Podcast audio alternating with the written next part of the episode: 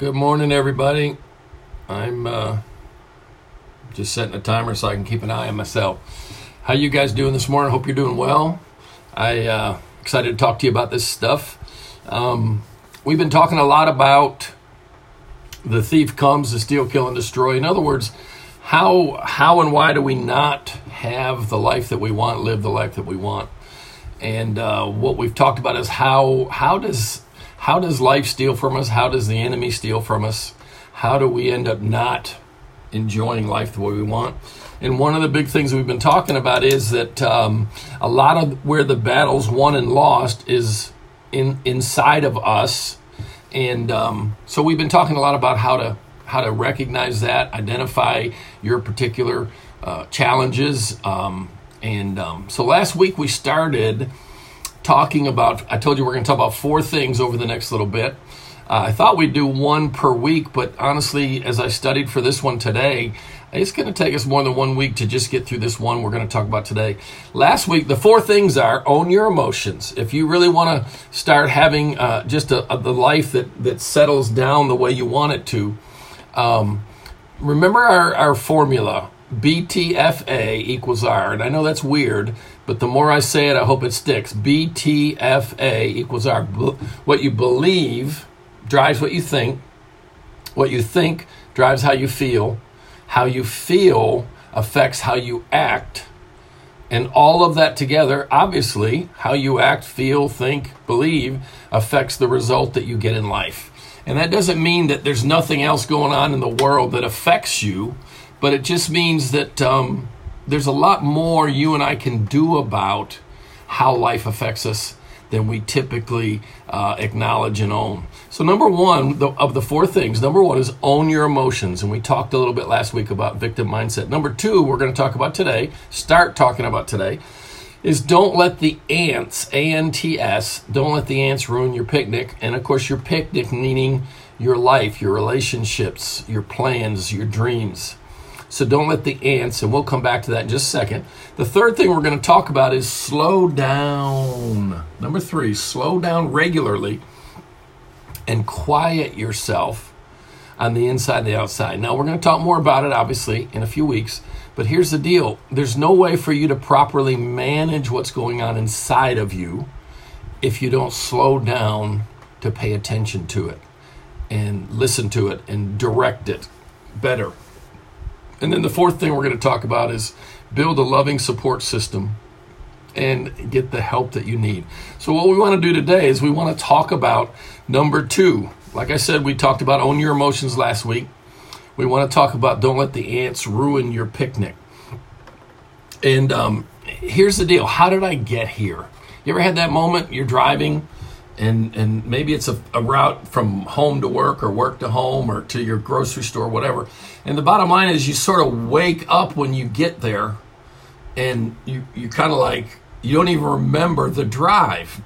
Now what happened? What happened is parts of your brain that you've been driving for years you've been driving this particular path for years.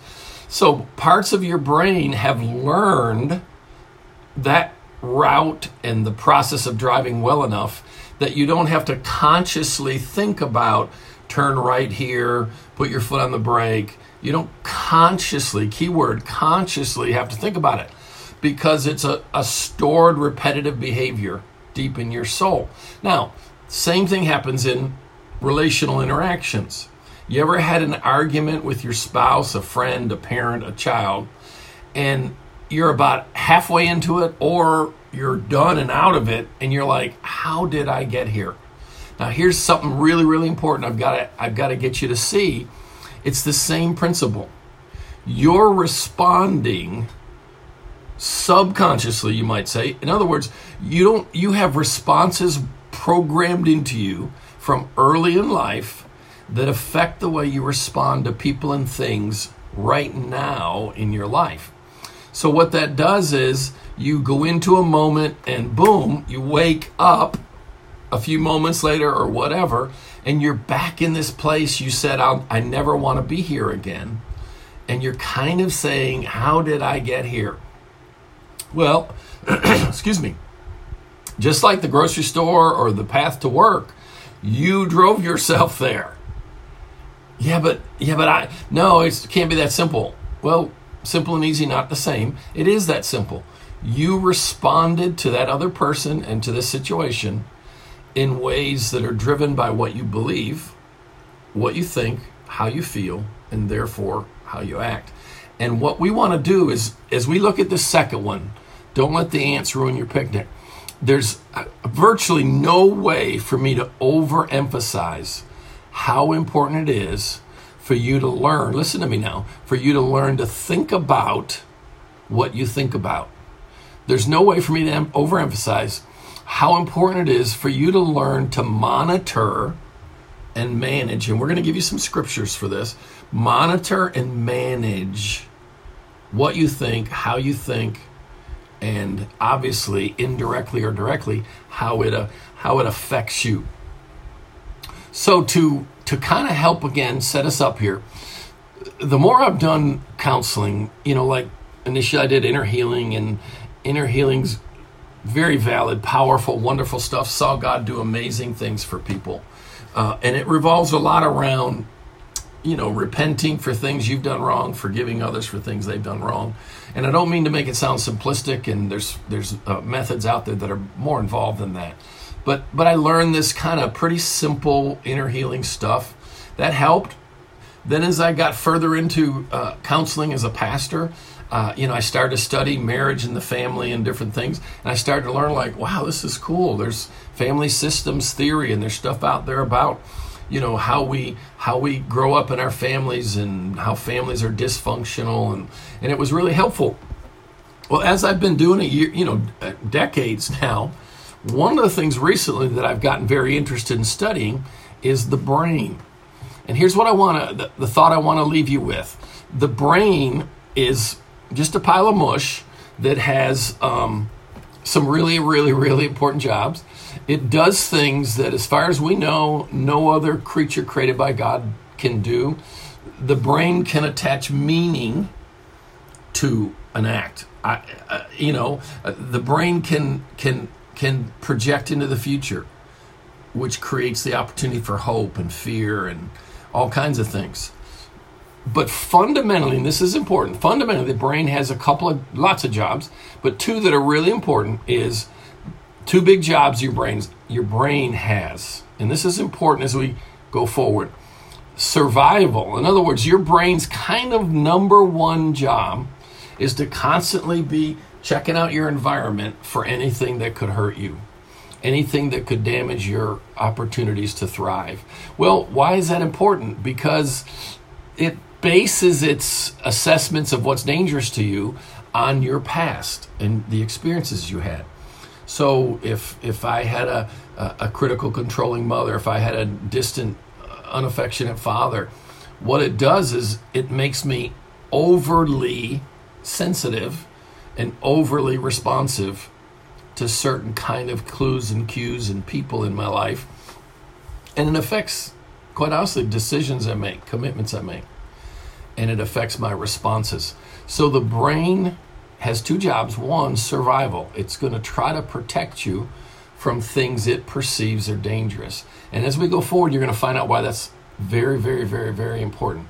And then number two, survival is one of its biggest jobs. And number two is, I don't know what else to call it, but energy efficiency. And what I mean by that is what most of us don't even think about. You know, you're sitting in a chair and you're just staring out the window thinking and you're like, oh, I'm, I'm not burning any calories. Yeah, yeah, you're burning lots of calories. Your brain eats calories. Your, your brain burns calories just like your, your muscles do when you move. Now, you know, different, obviously, different rates and, all. But here's the thing your brain doesn't want to work any harder than it has to. So, what it does is it takes anything it can and makes it as simple and compact as possible. Like, why can I talk to you and move my fingers and hands and all right now?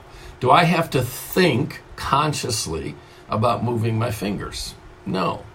Why? Because my brain has taken all the instructions it's giving to right now my brain is sending a lot of commands. My brain's doing a lot of work right now moving those fingers.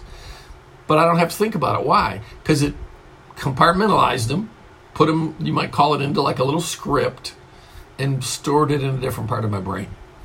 Some of you are like checking out, like, dude, what in the world are you talking about? Here's the interesting thing. Our brain does the same thing with emotional interactions, relational expectations. In other words, a lot of your responses to other people and things are just like this. They're compacted and stored in a part of your brain where you don't even remember or realize or think about why do I react to that person that way in that kind of a situation. And what we're going to do, don't let the ants ruin your picnic. The ants are automatic negative thoughts. What we want to do over time as we plow into this is help you learn how you can pull that sort of script up, if you will, and, and, and look at it and go, wow, that's why I react to male authority figures that are successful the way I used to because I never felt like I made my father proud. So when I got around people whose admiration and respect I wanted, unconsciously, I would begin to feel inferior and insecure, which would affect the way I acted, which would get me the result that confirmed what I believe that I'm not as good as them. And all of that was happening in a part of my brain that stores repetitive behavior so that it can be efficiently acted out in the future. So, well, I hope that made sense. I know that's kind of a weird spin to put on things, but it's important because if you don't realize you've got these little scripts playing in the back of your mind, you won't know what to look for when the Bible says things like capture, take every thought captive. And we're going to talk about that. Sorry if I went a bit a little bit long today. Love you guys. Hope you're getting something out of this. I'm having fun doing it. And uh, we're going to talk more about don't let the ants, automatic negative thoughts, ruin your picnic. We're going to probably be talking about this for a couple of weeks. All right. Love you guys.